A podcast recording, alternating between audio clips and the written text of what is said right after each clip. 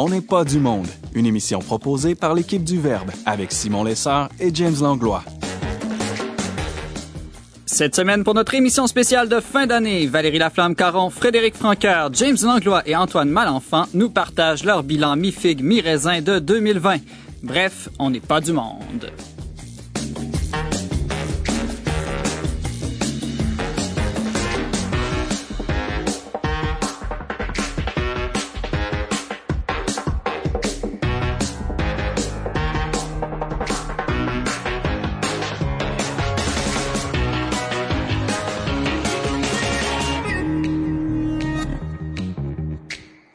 Bonjour à tous, bienvenue à votre magazine culturel catholique, ici Simon Lessard pour cette émission spéciale dont n'est pas du monde, où nous allons revenir ensemble sur la dernière année unique en son genre qui s'achève, rétrospection, introspection, prospection et pourquoi pas quelques suggestions aussi, tout ça en compagnie de mon quatuor de chroniqueurs en studio à deux mètres de distance les uns les autres aux quatre points cardinaux. Je vous les présente au nord, non pas parce qu'elle a le cœur froid, mais parce qu'elle est l'étoile qui nous permet de garder le cap. Valérie Laflamme-Caron, salut! Valérie. Bonjour, je suis subjuguée par cette présentation. Je ne m'y attendais pas. Donc, j'ai hâte de connaître la suite. Et moi, j'ai hâte d'entendre ton bilan de 2020 au sud parce qu'avec elle, on se sent toujours en vacances. Frédéric oh, Pardon, bonjour.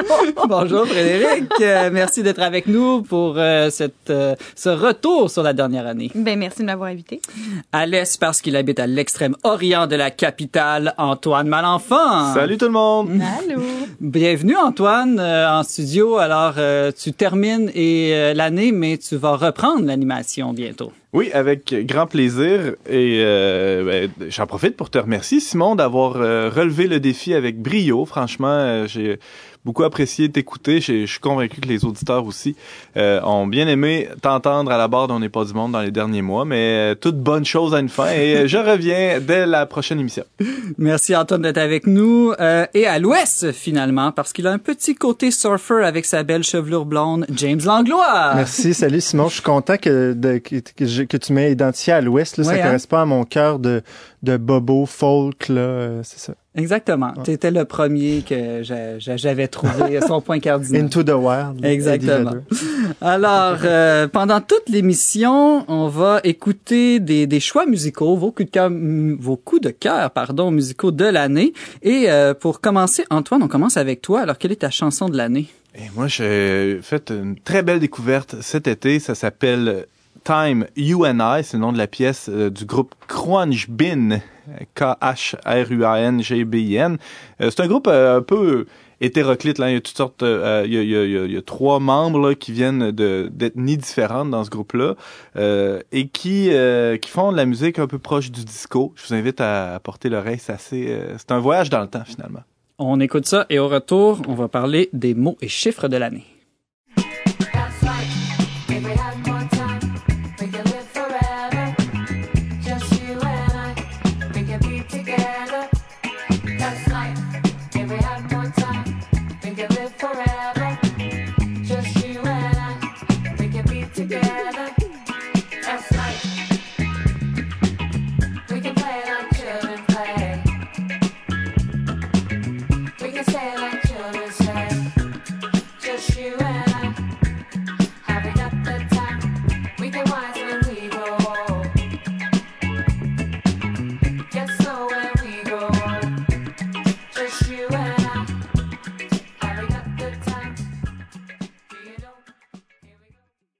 Selon Google, les quatre mots les plus recherchés sur Internet en 2020 sont coronavirus, élection américaine, Kobe Bryant et Zoom.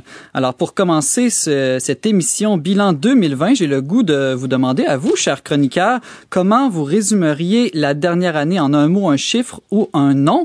Alors, euh, Frédéric, j'ai le goût de commencer avec toi. Quel est ton mot de l'année? Distanciation sociale. Non, mon mot de l'année, en fait, c'est bulle, mais ça revient un peu au même. c'est les petites bulles que les enfants font avec du savon, c'est ça? Euh, oui, qui grossissent beaucoup, puis dans lesquelles on s'implante là, pour se protéger des autres, entouré de purelles. Et toi, la bulle, pour toi, c'est positif ou c'est négatif? Ben c'est évidemment d'un point de vue social, c'est essentiel, mais ça, ça, devient de plus en plus négatif, je trouve. Aussi dans les écoles, le concept de bulle, je trouve que c'est un peu, euh, je trouve que c'est un, un mot euh, politiquement correct pour euh, isoler puis rendre ça très difficile pour les pour les élèves. C'est voilà.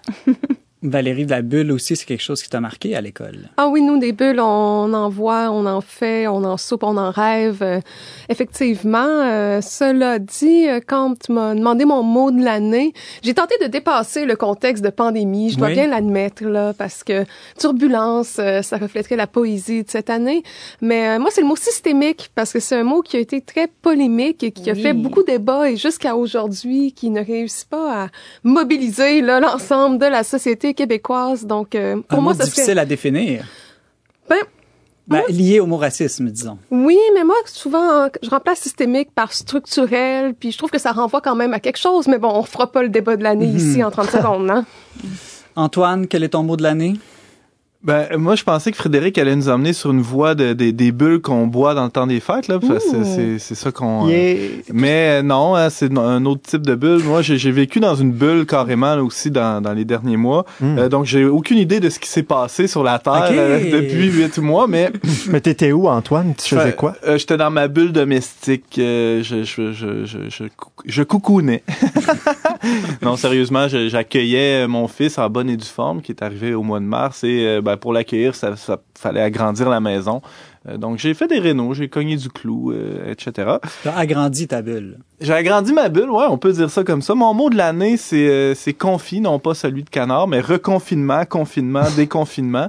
Euh, c'est une, espèce de valse là qu'on vit depuis quelques mois et que ben, j'ai l'impression qu'on va la vivre encore. Hein. Le docteur Arruda parlait de d'un d'un relatif déconfinement au mois de juin prochain. donc, on est encore dans la prospective. Là, on voit ce qui s'en vient et on se dit ben même s'il y a l'arrivée du vaccin, on n'est pas complètement sorti du bois. C'est vrai que pour la majorité d'entre nous, on n'a pas vécu personnellement la maladie ou même la plupart d'entre nous n'avons pas des gens qui sont décédés euh, dans notre entourage immédiat. Donc c'est plus sous l'angle du confinement qu'on a vécu euh, la pandémie que sous l'angle de la maladie. Mm-hmm. Oui, définitivement.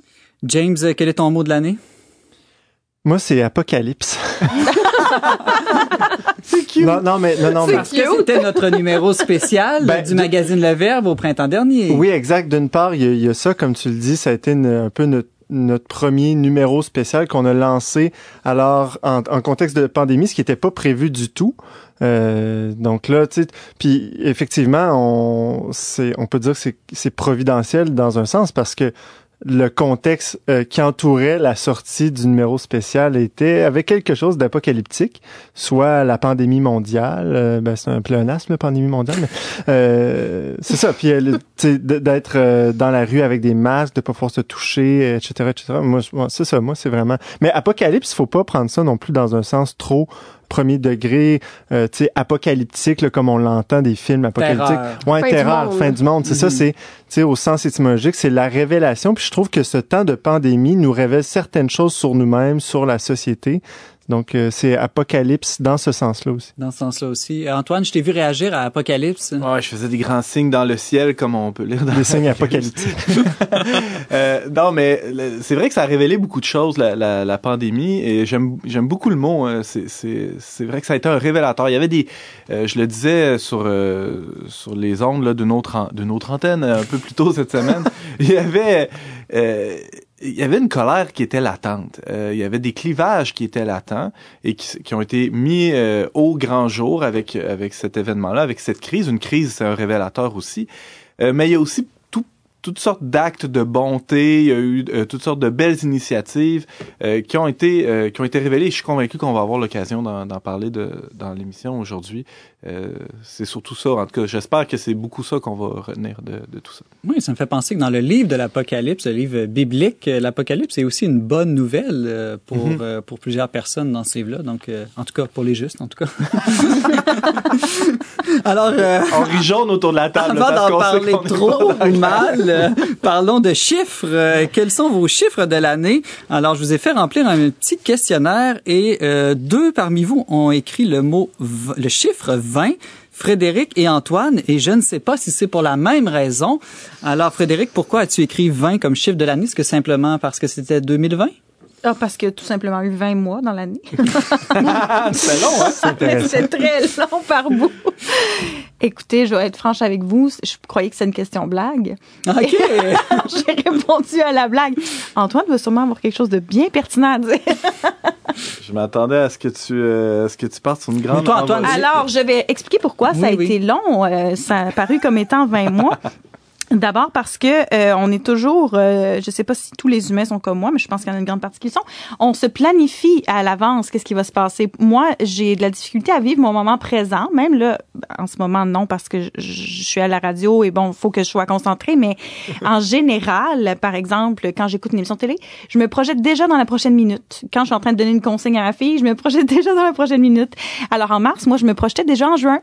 Donc, j'ai vécu ces mois-là dans ma tête. J'en ai vécu des réels confinés à la maison qui qui ont été très différents de, de ce que j'avais imaginé. Puis aussi, euh, on sous-estime ce que c'est de se déplacer dans la vie, euh, partir de chez nous, se préparer pour aller au travail, faire un lunch, ramasser un café, revenir chez nous le soir, prendre le temps de décompresser.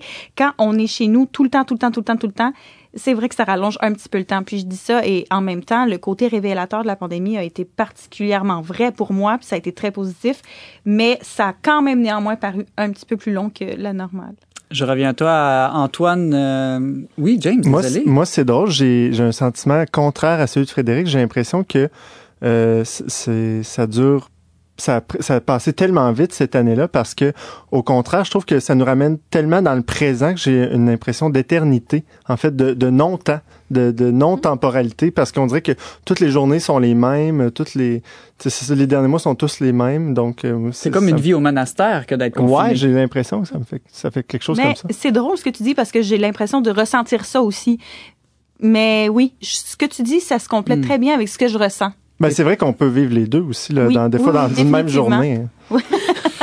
Ça a l'air monotone ta vie, James. Euh, J'ai une petite pensée pour ton épouse qui nous écoute. Je, je- je- Et pour son équipe de travail. euh, non, mais moi, pour moi, la monotonie, c'est pas une, euh, c'est pas une, C'est pas une négatif. tare, là. Mais non, c'est pas négatif. C'est, c'est le, le rythme et la régularité du, du moine, finalement. Je suis pas un moine du tout, mais je veux dire, Ah, je trouve, que- je trouve que dans la vie de travail, de famille, la vie quotidienne, il y a quelque chose de ce rythme-là ou de la routine qui est, qui est bonne et saine.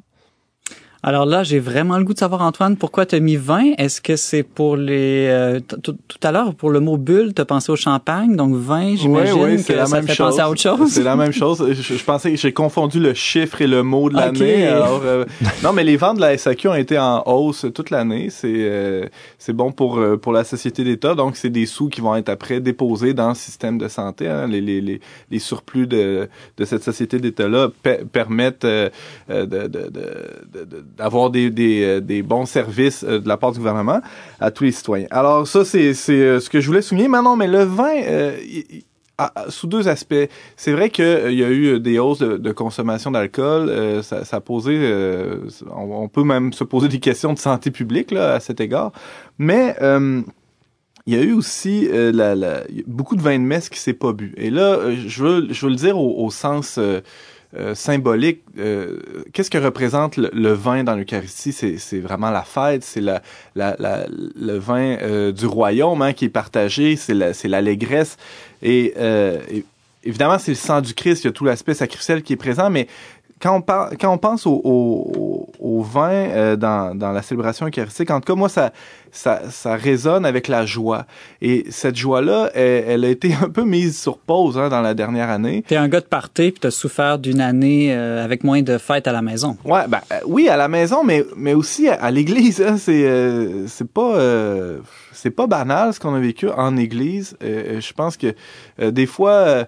Euh, en tout cas, ça va nous permettre d'apprécier peut-être un peu plus quand on va vraiment se, retrouver ensemble d'une manière plus déconfinée, là, en tout cas, de pouvoir se serrer dans les bras à l'échange de la paix quand, quand, ça, quand ça donnera.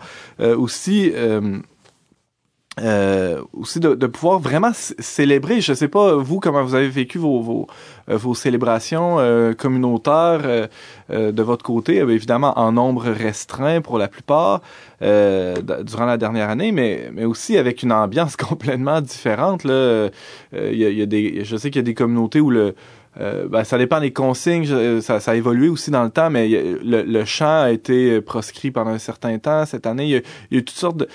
La fête a été, disons-le, altérée, l'aspect festif de la, de la Il célébration. n'y a pas eu de euh, festival cet été non plus. Aussi, aussi, Mm. c'est vrai d'un point de vue plus séculier. Mais parlant de vin, moi, je retiens cette euh, célèbre phrase choc euh, du premier ministre Legault cette année. Hein. But sometimes a glass of wine may help. Phrase qu'il avait dit en anglais. Oui, oui, parce qu'il s'adressait justement aux Québécois anglophones, mais donc en voulant dire, pour réduire le stress, euh, quelquefois, un verre de vin peut aider, donc en encourageant les Québécois à, à pas trop se priver non plus là, durant ces temps difficiles de, de boire. là. Ben, J'ai réalisé cette semaine que le nombre de personnes qui étaient venues dans ma maison partager un repas depuis qu'on est aménagé en juillet, ça se comptait sur les doigts d'une main. Mm. Et honnêtement, ça ça m'a vraiment mis sous le choc. Je venais de mettre mes, mes décorations de Noël, puis j'étais vraiment fière de moi. Je trouvais ça beau. Pour Le- qui? Ben, pour quelques personnes. C'est ça. Je n'en dirai pas plus, mais quand même.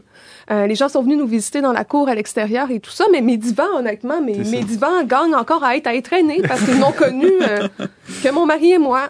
Que très peu de foufounes. Exactement, pour ne pas le dire, euh, Antoine. L'autre chiffre de l'année que James et Valérie, vous avez mis tous les deux dans votre petit Ben, questionnaire, c'est voyons le donc. chiffre 2. Hein? Euh, J'imagine, je devine que c'est pour le 2 mètres? Non, pas du tout, moi. Non? Ouais. C'est Non, mais pourquoi? Valérie, vas-y en premier. Non, mais c'est certainement le 2 mètres. Puis, euh, honnêtement, moi, ça me fait du bien quand je rentre chez moi puis que je quitte le travail parce que c'est comme si soudainement euh, la COVID n'existe presque plus. On a beaucoup parlé des travailleurs en santé. Euh, Frédéric évoquait la réalité scolaire et nous, on se doit sans cesse d'être le gardien de la règle. Et puis moi, en animation pastorale, euh, tout ce que je faisais habituellement là était rendu impossible. Donc moi, je rassemble des élèves de différentes bulles et on va à l'extérieur à la rencontre d'autres choses. On crée une famille, une proximité. Et puis là, je me retrouvais du jour au lendemain à devoir euh, faire des activités à travers un écran. Et puis, euh, honnêtement, on s'habitue. Mais cette semaine, encore une fois, cette semaine, là, c'est, c'est, c'est les grandes révélations, justement. Là, c'est le temps des constats. On a servi du chocolat chaud aux élèves dans l'école. Et là, ils étaient tout contents, comme j'ai vraiment vu que leurs attentes dans la vie étaient basses en, en voyant leur enthousiasme face à leur chocolat chaud. Et puis, euh, c'est peut-être les hormones, là, mais je me suis mis à pleurer en dessous de ma tuque de Ah. Noël. Parce que ça faisait tellement longtemps que je les avais pas vus, les élèves. Puis là, je les voyais avec toute leur énergie, leur spontanéité.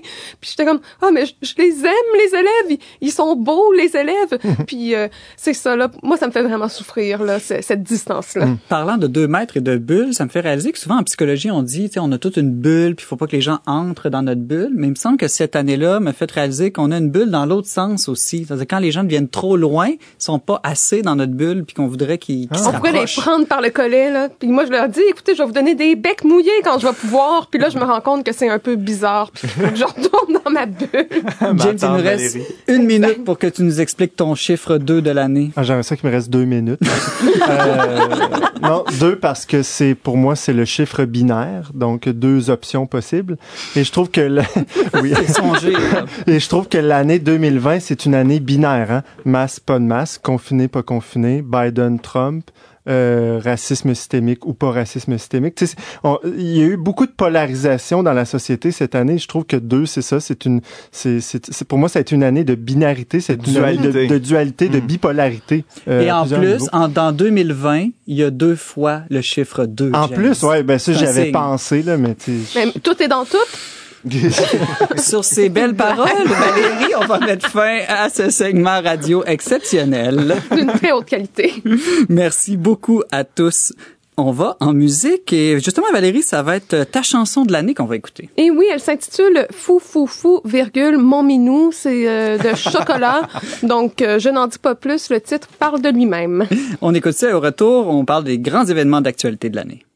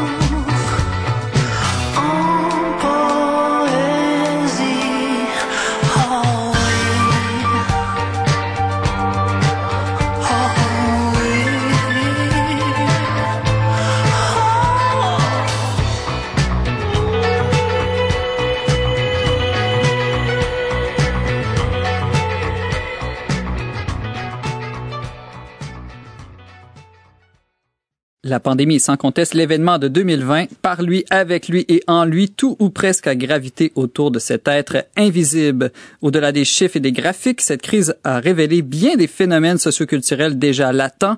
Pour commencer, euh, pour poursuivre plutôt cette table ronde, j'ai le goût de vous demander quel a été, selon vous, l'enjeu de l'année, hormis la pandémie.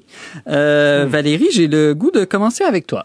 Oui, euh, ben on en a déjà parlé. Hein, on va pas réinventer cette année. Elle a été ce que ce qu'elle a été. Mais moi, j'ai parlé de radicalisation, de clivage.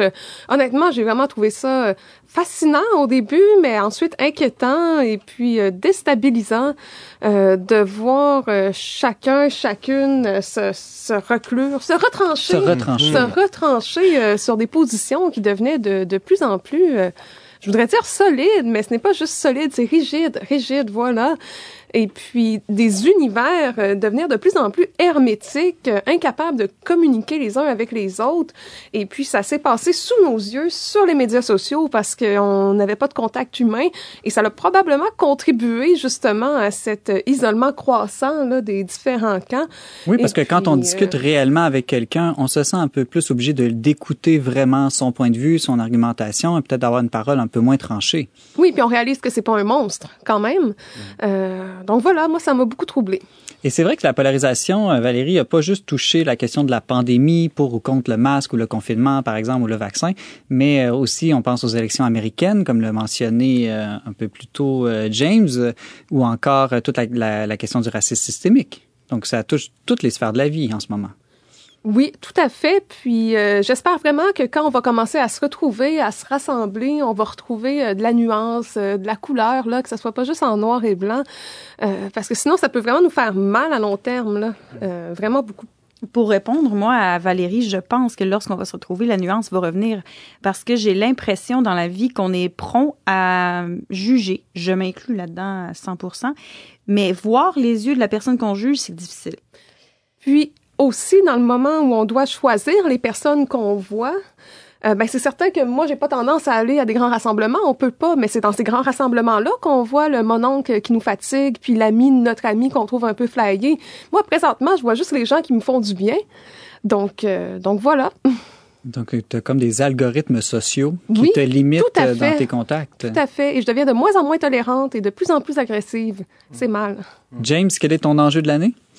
Tu as parlé de racisme systémique. En tout cas, moi, je trouve qu'au Québec, euh, cette année, c'est vraiment cet enjeu-là. Ben, je dis au Québec, mais en fait, ça, ça, ça a été très Aux fort aux États-Unis hein? également, Mhm. avec euh, l'histoire de le décès de George Floyd. Puis ici, ça a été avec le, le, le- le- la mort de Joyce Echaquan. Puis euh, voilà, moi, c'est ben, c'est un enjeu qui a commencé à arriver dans la place publique dans les dernières années, mais on sent vraiment que cette année, avec ces deux événements, là, ça, ça a pris le haut du pavé dans les débats publics. Et surtout, bon, avec, euh, on connaît la position du, de notre premier ministre à ce sujet-là. Puis, euh, euh, non, moi, je trouve que c'est- c'est l'enjeu qui a fait le tour des débats actuellement, euh, puis qui, qui, est- qui est encore très présent. Là, c'est pas fini. Moi, je pense que ça va se poursuivre en 2021. En fait. Très présent et très délicat parce que toi, tu mentionnes cet enjeu-là et déjà, je sens comme, oh, qu'est-ce qu'on peut dire là-dessus en studio? Parce qu'on a l'impression que n'importe quelle affirmation qu'on va faire va justement polariser les gens pour ou contre nous. Oui, ben c'est comme c'est comme moi, tu sais, sur les réseaux sociaux, euh, j'ai essayé un peu d'entamer un peu un débat à ce sujet-là parce que moi, moi, je, moi, je suis d'accord pour dire qu'il y a du racisme au Québec euh, de, à différents degrés, différents niveaux. euh. moi, c'est plus la question de systémique. Qu'est-ce que ça veut dire? Je suis pas sûr tout à fait de comprendre à quoi ça réfère. Tantôt, Valérie disait euh, Ordon, ben elle, elle préfère le mot structurel, ou en tout cas, elle le remplace par le mot structurel. Je pense que c'est ça que tu disais. Ben, je pense que pour bien des gens, c'est moins connoté parce qu'on associe le mot systémique à des certaines factions politiques là, bien précises. Alors que quand on parle de structure, je trouve que c'est une image euh, qui est peut-être moins menaçante puis qui permet de voir des, des processus qui dépassent les individus. Et moi, j'ai l'impression que les groupes qui ont des revendications, euh, c'est à ça qu'ils veulent s'attaquer en quelque sorte, au-delà des comportements individuels, des espèces de mécanismes sociaux qui font que certaines personnes euh, sont vraiment euh, moins privilégiées là, aux dépens d'autres là. Donc, euh, donc voilà. Pour Je pense- reprendre l'expression de, de Jean-Paul II, une sorte de péché structurel, ou euh, de structure de péché, en tout cas, euh, lié, au, lié au racisme, lié à, à une représentation qu'on a de, de- de la différence. Euh, évidemment, je pense que il y a, y a- y a y a une différence de degré d'une société à l'autre. Et si on, Mhm. si on se compare avec ce qui se vit aux États-Unis, avec le, le, le, le- le poids qu'a euh, cet enjeu-là, le poids historique de cet enjeu-là, euh, de l'enjeu racial, de la question raciale aux États-Unis, c'est sans commune mesure avec, avec ici. Mais évidemment, euh, avec euh, avec les Premières Nations, on a un, un, un passif assez lourd euh, et bon, c'est très délicat, c'est très difficile de d'analyser ça, de regarder ça sans euh, verser dans euh, la surculpabilisation aussi. Euh, Il y, a, y a un équilibre qui est très difficile à atteindre et c'est vrai que le contexte actuel, Valérie, de, de, de polarisation, de, de de, de regarder l'autre comme un monstre, ça, se- ça se passe des deux côtés euh, de, de, de, de ce clivage-là. C'est très difficile de dépasser euh, ce clivage-là pour vraiment euh, regarder euh, plus avec plus de nuances. Moi, je pense que ce qui peut aider, c'est quand même de aller directement rencontrer des personnes. Mm. Puis euh, moi, moi, avec des élèves, j'y suis allée dans des communautés autochtones. euh, j'ai eu des rencontres avec toutes sortes de personnes. Puis encore une fois, on en revient au visage là Ouais. et au contact entre humains. Mm. Moi, j'ai jamais eu de, de problème avec qui que ce soit, même dans des échanges d'idées un peu raides et tout ça. Donc euh, voilà, on est de plus en plus isolés, je pense. Ça, ça s'inscrit là-dedans. Ça me fait penser un petit peu euh, à la nouvelle, euh, je, je ne sais comment l'appeler, mais il, il- il y a quelques capsules là, qui passent sur les réseaux sociaux, là, qui, qui sont publiées sur YouTube. Mon Moi, j'ai un ami blanc, ouais. Exactement. Moi, j'ai un ami blanc. Moi, ça m'a frappé. J'ai l'impression que ça amène dans, ça amène euh, avec humour vraiment beaucoup de choses, là, vraiment plusieurs choses que des fois on, on doit véhiculer sans même y penser. J'ai trouvé fascinante ces capsules-là, puis ils m'ont fait réfléchir de plein de choses, mais une, entre autres, c'est que j'ai plein de préjugés sur les Blancs. J'ai réalisé ça, euh, Ouais, je que je, comprends trouve ça. que les Blancs ont tendance à l'anxiété, à la dépression, qui sont paresseux, par exemple, euh, ou prétentieux, ou qui savent pas danser, ou... En tout cas, je, là, je dis des choses qui me passent par la tête, mais j'ai réalisé que j'ai aussi plein de préjugés envers les Blancs.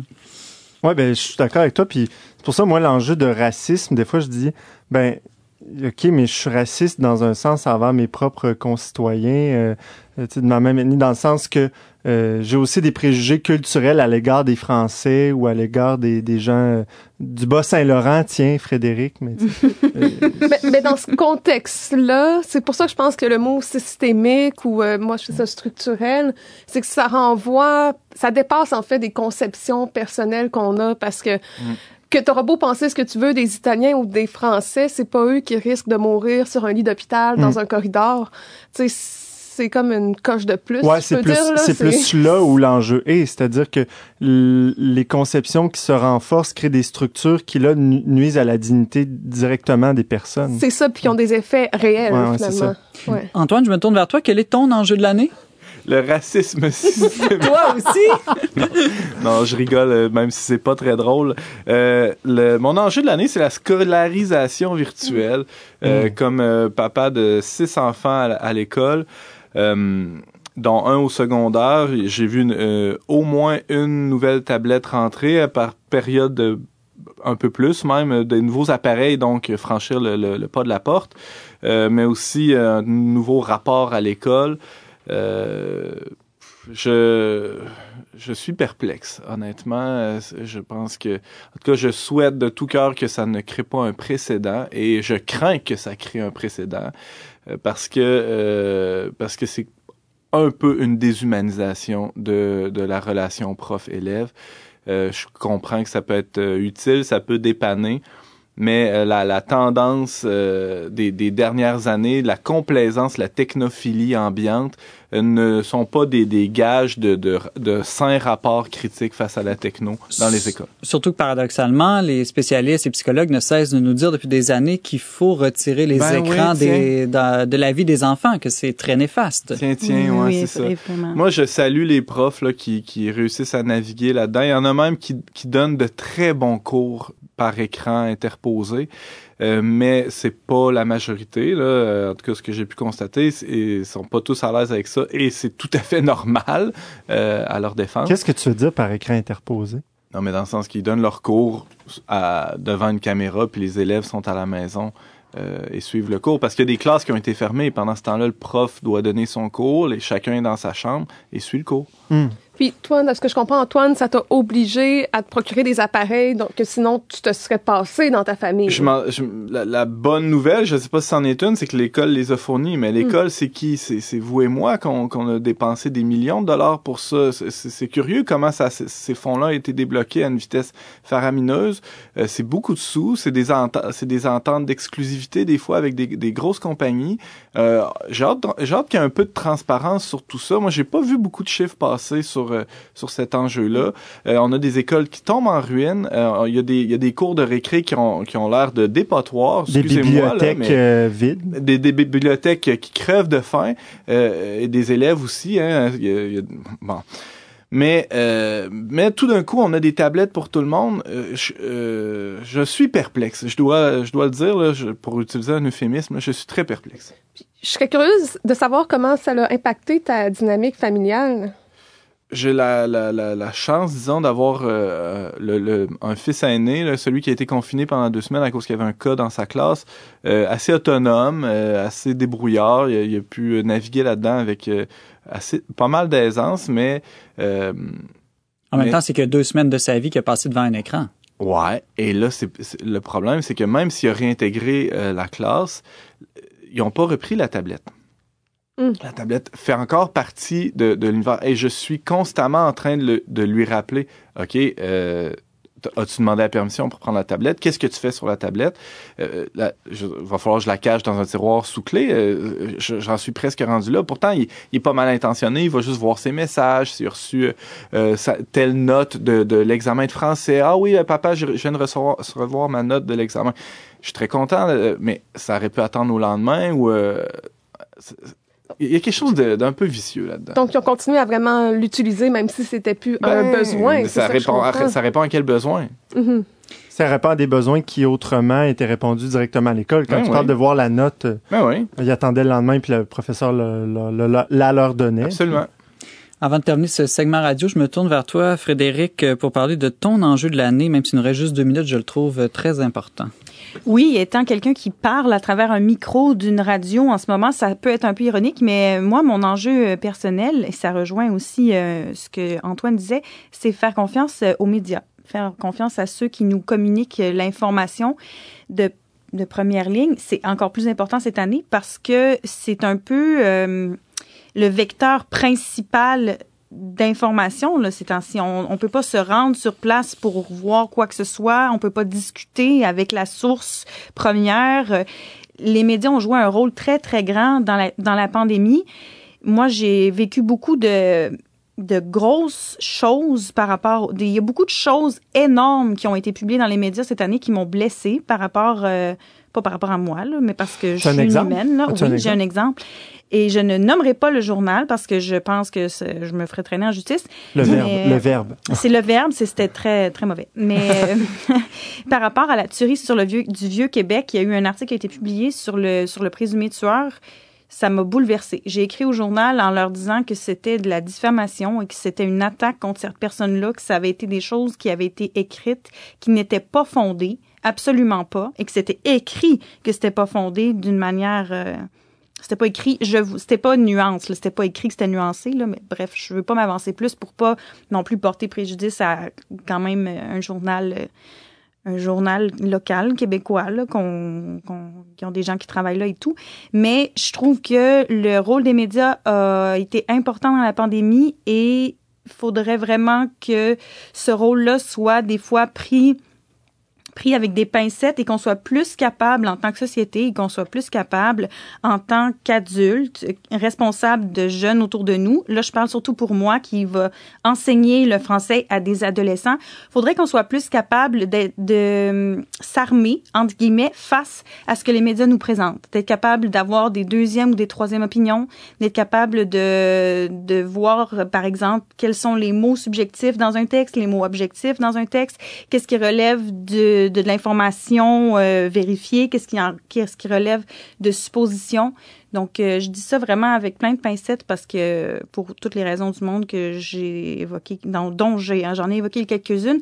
Mais moi, mon enjeu cette année, ça a été vraiment l'information qui passe à travers les médias. euh, qu'est-ce que j'en fais? Comment je la vérifie? Voilà. Je sais pas si on a le temps, mais moi, je, je veux, euh, Rebondir. rebondir, aller euh, ben, continuer, faire du pouce sur ce que tu dis. Moi, c'est pour la première fois depuis euh, depuis toujours, je me suis abonné à un, à un journal pendant la pandémie. Ah ouais. Puis j'ai beaucoup apprécié l'expérience. Puis ça, ça, ça faisait longtemps que je rêvais de faire ça. Puis là, j'étais à la maison, donc j'ai pu le faire. Et j'ai été vraiment agréablement surpris. J'ai reçu des, plein d'informations de qualité des textes, euh, vraiment de... Euh, ben, c'est le devoir, je vais le dire. Là, un journal avec lequel je suis pas toujours d'accord. Il y, a, il y a des angles des fois qui me dérangent, mais en général, j'ai été agréablement surpris. Et euh, je dois dire que, euh, toutefois, je pense que les médias ont un examen de conscience à faire parce que Oui. c'est facile de dire euh, les, les méchants complotistes ou tout le monde qui s'alimente aux médias alternatifs, mais on n'avance pas en faisant ça. Il y a une raison pour... De la même manière qu'il y a plein de gens qui ont voté pour Trump, c'est facile de dire les méchants Trumpistes, mais faut, faut, se- faut faire un examen de conscience. Pourquoi il y a tant de gens qui adhèrent à... euh, une, une certaine euh, certains médias alternatifs, à, à une certaine vision de la politique, au populisme, etc. Ben, il y a un rôle d'éducation, il y a un rôle de, de- des médias eux-mêmes qui doivent être toujours plus rigoureux, toujours plus euh, collés aux faits. Et euh, je pense que dans ce sens-là, on peut toujours s'améliorer. Oui, Alors, comme on doit être toi. rigoureux, on doit l'être dans le contenu et dans le temps aussi. Alors, euh, merci beaucoup euh, pour cette réflexion sur les grands enjeux de l'année. Antoine, euh, je reviens avec toi puisque tu es un DJ formidable pour une autre de tes chansons de l'année euh, qu'on va écouter. Ouais, ouais. euh, c'est une chanson que, que James m'a proposé d'écouter un jour. Je lui disais, ah ouais, bof. Mais finalement, je l'ai écouté et j'ai été ému. La chanson La Photo, c'est tiré de l'album Quand la nuit tombe de Louis- Louis-Jean Cormier. C'est sorti en 2020. Un très bel album musicalement, mais les paroles de cette pièce-là sont très touchantes. On écoute ça et au retour, on va parler des événements personnels de 2020.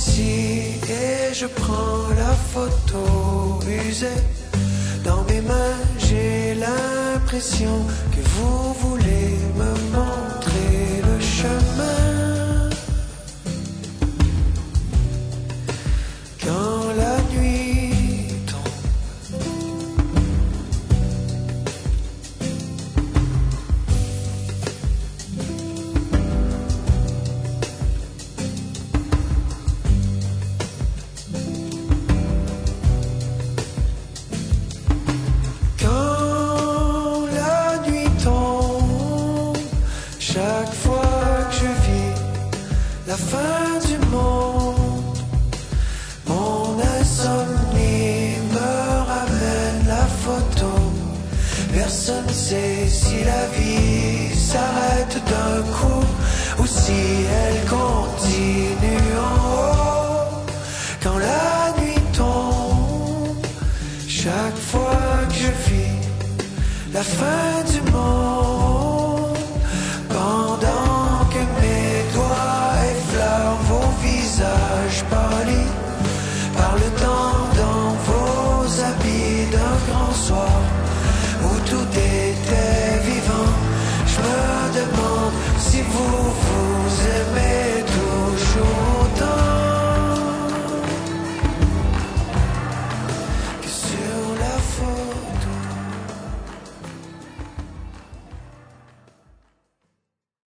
Au-delà des événements qui touchent la collectivité, une année vient aussi avec son lot de nouvelles plus personnelles qui changent nos vies. Pour bien terminer cette émission et cette année, zoom sur les grâces et les croix qui, à leur manière, révèlent aussi quelque chose de notre temps.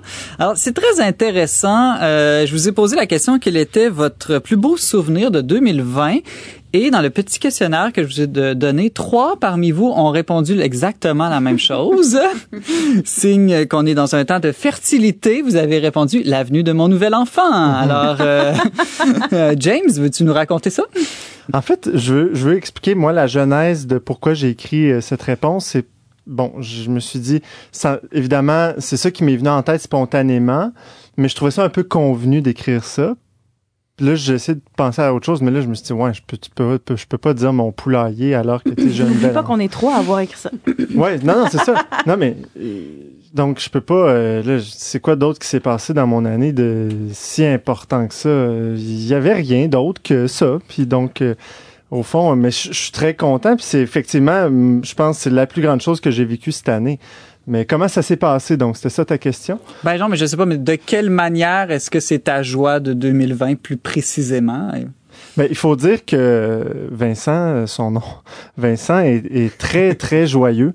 Euh, il est donc il, il rit tout le temps, il est tout le temps de bonne humeur. Euh, Bon, je veux dire, ça y arrive de pleurer aussi quand il a faim puis il, il se fait mal, là, mais je veux dire, euh, le reste du temps, il, comme je dis, il, hyper joyeux. Donc moi, mes journées sont sont émerveillées par le sourire et la gaieté de cet enfant-là. tu sais. Fait que c'est c'est vraiment ça qui attire euh, toutes mes journées, je dirais. Frédéric, toi aussi, tu as eu la, la joie d'accueillir un nouvel enfant? Oui, un enfant qui était vraiment euh, arrivé comme un cheveu sur la soupe. Puis, euh, ça a été une grossesse très difficile. J'ai Mm. vécu beaucoup de, de petits mots de grossesse, là, d'autres mots plus gros. Puis, j'ai vécu la fin de ma grossesse en plein confinement. Mon mari en télétravail, mes enfants à la maison, moi en fin de session universitaire à la maîtrise. C'était très intense. Donc, euh, ça a été très, très euh, moche là, comme fin de grossesse, assez négatif. Puis c'est un enfant euh, bonbon. C'est un bonbon. Elle est la plus calme de toute la famille. Elle est merveilleuse, attachante, câline. Pour moi, c'est c'est la providence en fait, parce que je ne mérite pas cet enfant-là que le Seigneur euh, m'a confié. C'est un enfant que j'ai j'ai euh, comment je peux dire? J'ai j'ai je m'attendais pas à ce que ça soit aussi aussi extraordinaire, d'autant plus que c'est le quatrième. On s'habitue pas, on pense peut-être s'habituer en tant que parent, là, mais on ne s'habitue pas. Mm. Chaque enfant est différent, chaque enfant amène quelque chose de- d'exceptionnel, puis elle, elle est née dans un contexte vraiment particulier, résiliente dès la naissance. Euh, Ça fait vraiment euh, toute la différence. Mais d'ailleurs, ce que tu dis éclaire un peu euh, mon expérience aussi, dans le sens que moi, je pensais pas, je me dis, bon, moi, c'est- mon deuxième enfant. Euh, puis ma première, tu sais, quand c'est ton premier, tu l'aimes tellement, puis surtout, en tout cas, Jeanne, elle a, elle a tellement une personnalité attachante, tout ça, puis je me disais, est-ce que je vais être capable d'aimer autant mon deuxième que mon que mon premier? Mais dans les faits, j'avais, c'est comme si on- je retombais en amour une deuxième fois, tu sais, puis je pensais pas être capable d'aimer autant mon deuxième enfant que mon premier. Fait que si, Oui. tu dis au quatrième, ben, je te crois, là, tu sais. Oui, définitivement.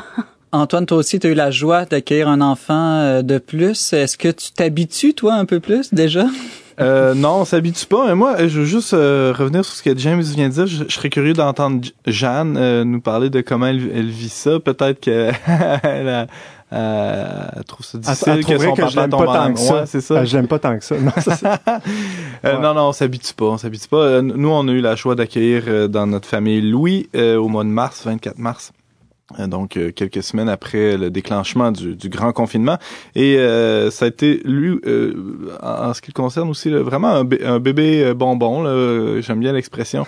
C'est une boule de joie Louis et euh, il est tout chouchou euh, très drôle donc euh, ça a été mon ouais, ouais, mon événement le plus beau euh, plus beau moment de l'année 2020 Mais ça, j'ai une question pour vous trois. Est-ce que vous avez l'impression que des bébés nés en confinement, ça change quelque chose dans leur éducation, leur personnalité, le fait d'être peut-être moins exposés à des contacts sociaux variés ou en même temps, est-ce que ça développe davantage un côté silencieux ou contemplatif? Euh, Je sais pas. Ben moi personnellement, j'ai remarqué que cet enfant-là euh, est très routinier, mais c'est pas du tout négatif. C'est un bébé qui aime ces petites choses qui sont bien placées. Elle aime, euh, elle se couche à sensiblement la même heure, se lève sensiblement à la même heure. Euh, c'est vraiment un bébé qui a été dans son cocon familial et ça, je trouve ça magnifique parce que nous, euh, avec mon conjoint, on est très on sort beaucoup, on va à la messe, on amène nos bébés jusqu'à ce qu'ils soient très vieux. Cet enfant-là est venu à la messe deux fois dans toute sa vie, ce qui est très rare pour nous. Là. Donc, c'est vraiment un bébé qui a profité de cette bulle-là familiale. Donc, moi, je trouve ça très beau parce qu'elle, euh, mais elle est pas asociale pour autant parce qu'elle a quand même trois sœurs. Mm. voilà. Ouais, même chose chez nous. Le, le- le bébé est tellement sursollicité par euh, tous les, les yeux et les bras qui autour de lui que euh, je pense pas que ça va le, le- le rendre, euh, euh, le- le- lui causer des difficultés d'a- d'adaptation sociale. là. Euh, mais c'est vrai qu'il y, y a- il y a quelque chose de l'ordre de, de, euh, peut-être une plus grande fragilité au changement d'horaire ou au bouleversement. Là. Ça sera peut-être à analyser dans les prochains mois. Valérie, toi et moi, on n'a pas d'enfants. En tout Non. cas, pas encore. Pas encore.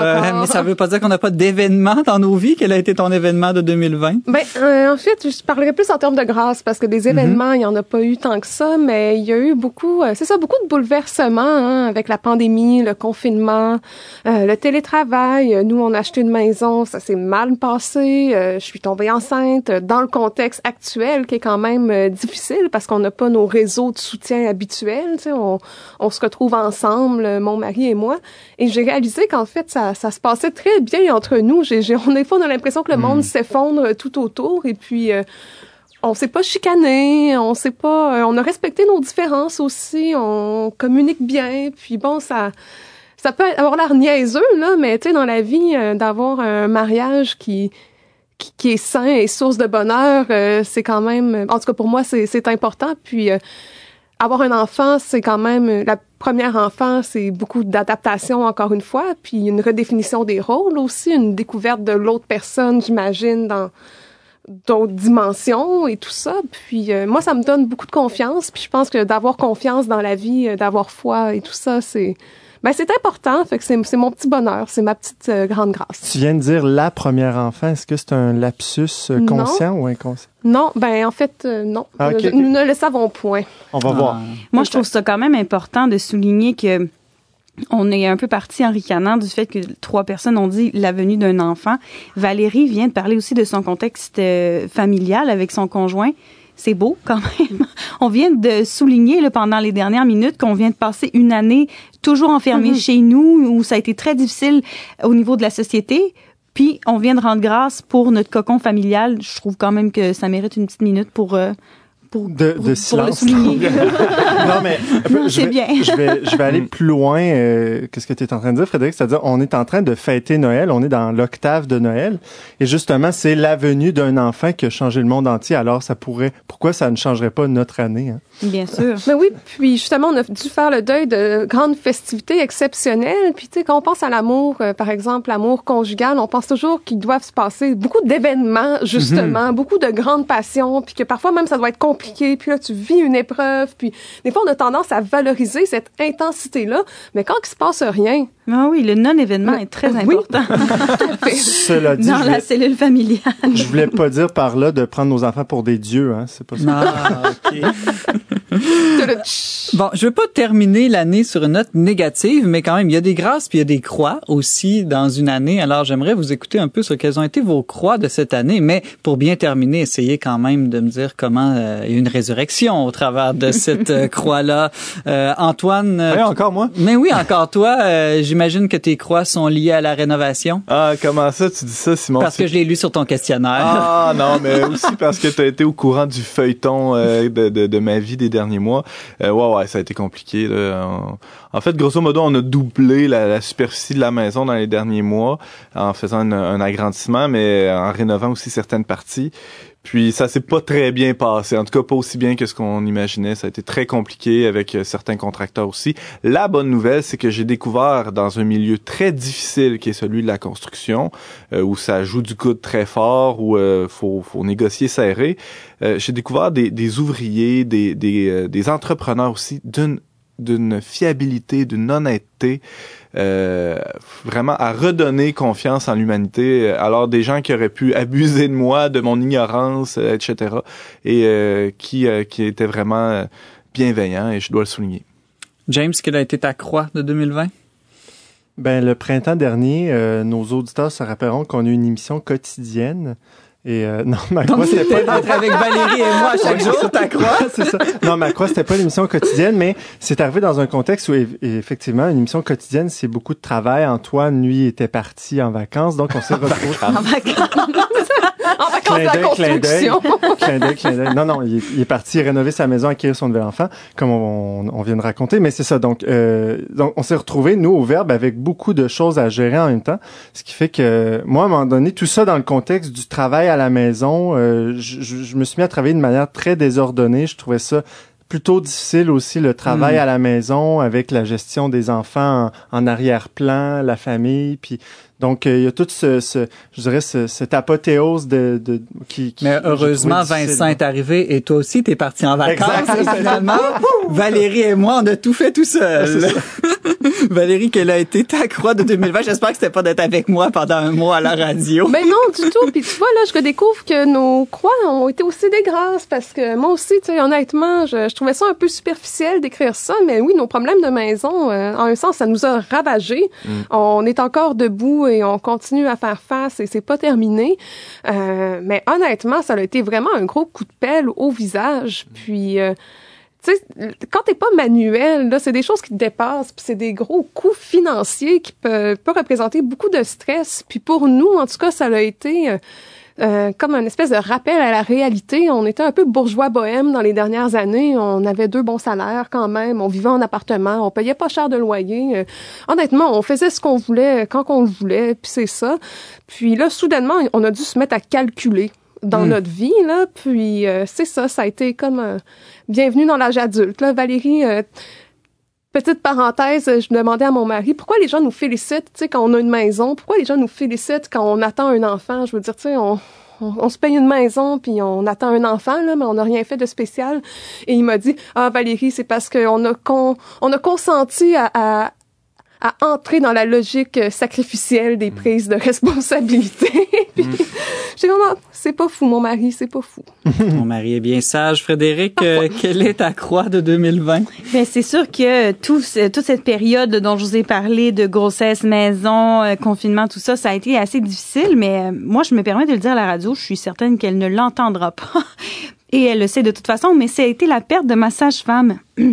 Pour celles qui ont eu un suivi en maison de naissance, une sage-femme, ça devient très important. Ça devient presque comme une, comme une amie. Et la mienne a été très, très présente pour moi. J'ai eu une grossesse avec plusieurs, euh, plusieurs contractions à des moments inopportuns. Elle a été vraiment présente aussi d'un point de vue psychologique, surtout pendant la pandémie. Euh, Je ne sais pas comment c'est actuellement, Valérie saura répondre, mais le- les conjoints n'étaient pas admis à la maison de naissance, sauf pour l'accouchement évidemment. Puis euh, j'étais donc toujours seule à me, à me rendre euh, à mes nombreux rendez-vous. Puis elle a été une épaule incroyable. Non seulement elle a joué un peu un rôle de, de psychologue, mais elle c'est une personne extraordinaire avec qui je ne peux pas entretenir de relation. Donc imaginez rencontrer quelqu'un d'incroyable avec qui vous devez cesser tout contact, c'est c'est très ça m'a beaucoup affecté parce que je l'aimais beaucoup mais en même temps euh, d'un point de vue très très euh, bohème pour reprendre l'expression de Valérie de savoir qu'une telle personne existe sur la terre me remplit de bonheur alors non, euh, elle n'est pas décédée, c'est seulement non, que tu as non, accouché, non, elle a accompli sa Non, mission et là, ça. elle devait aller... euh, et sa mission maintenant se poursuit avec d'autres personnes. Bon. Pour moi, c'est triste parce que j'aimerais la tenir Mhm. près de moi, mais elle est encore à l'œuvre et réponse et merveille. Ça me fait penser Ah. ce que tu dis, Frédéric. que Je pense que ma croix, c'est la perte euh, ou la privation de la présence réelle, Euh, qu'elle soit eucharistique, le fait qu'on n'a pas pu aller à la messe pendant plusieurs semaines, puis encore euh, en ce moment, ça peut être très compliqué. Euh, mais la présence réelle de nos amis, de notre famille, pour moi, c'est vraiment ça qui qui ressort de cette année. Euh, l'importance, pas juste de se parler au téléphone ou de se voir derrière un écran, mais l'importance de la présence réelle. On est des êtres de chair et d'os et je, je pense que je l'avais jamais réalisé avant d'en être privé comme ça. Oui, je suis d'accord. Merci Frédéric. Euh, James, c'est à ton tour de nous présenter ta chanson de l'année. Oui, c'est un album euh, qui est sorti cette année, celui de, Matt Olubowski, et euh, que j'ai vu, en- que j'ai eu l'occasion de voir en spectacle juste avant euh, le- le- la pandémie. Donc, euh, c'est un album qui m'a accompagné un peu là pour les, les, euh, je dirais dans les premiers mois de la pandémie. C'est un album plutôt mystérieux avec toutes sortes de sonorités, un peu de nostalgie, mais aussi des, des brins d'humour, d'ironie. Donc, spécialement cette chanson que j'aime beaucoup qui s'appelle Two Paper Moons. On écoute ça et au retour, euh, ça va être notre tour de table culturel annuel.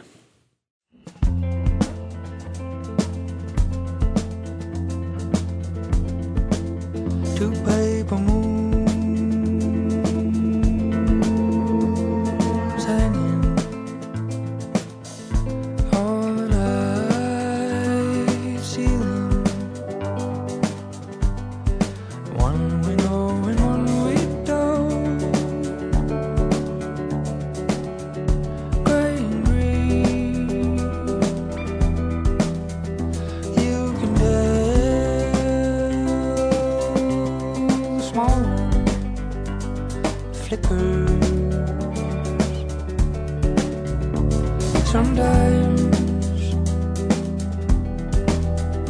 To be seen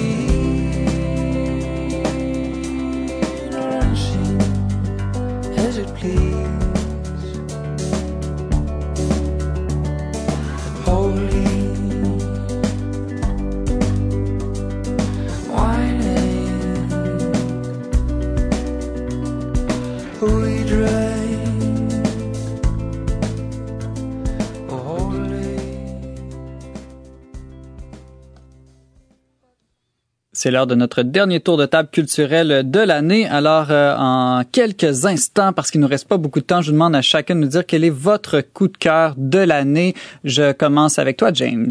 Euh, le récent film de ben récent de Terrence Malick, euh, The Hidden Life, hein, qui reprend la vie de, de Franz Jagerstatter, ce martyr durant la Seconde Guerre mondiale.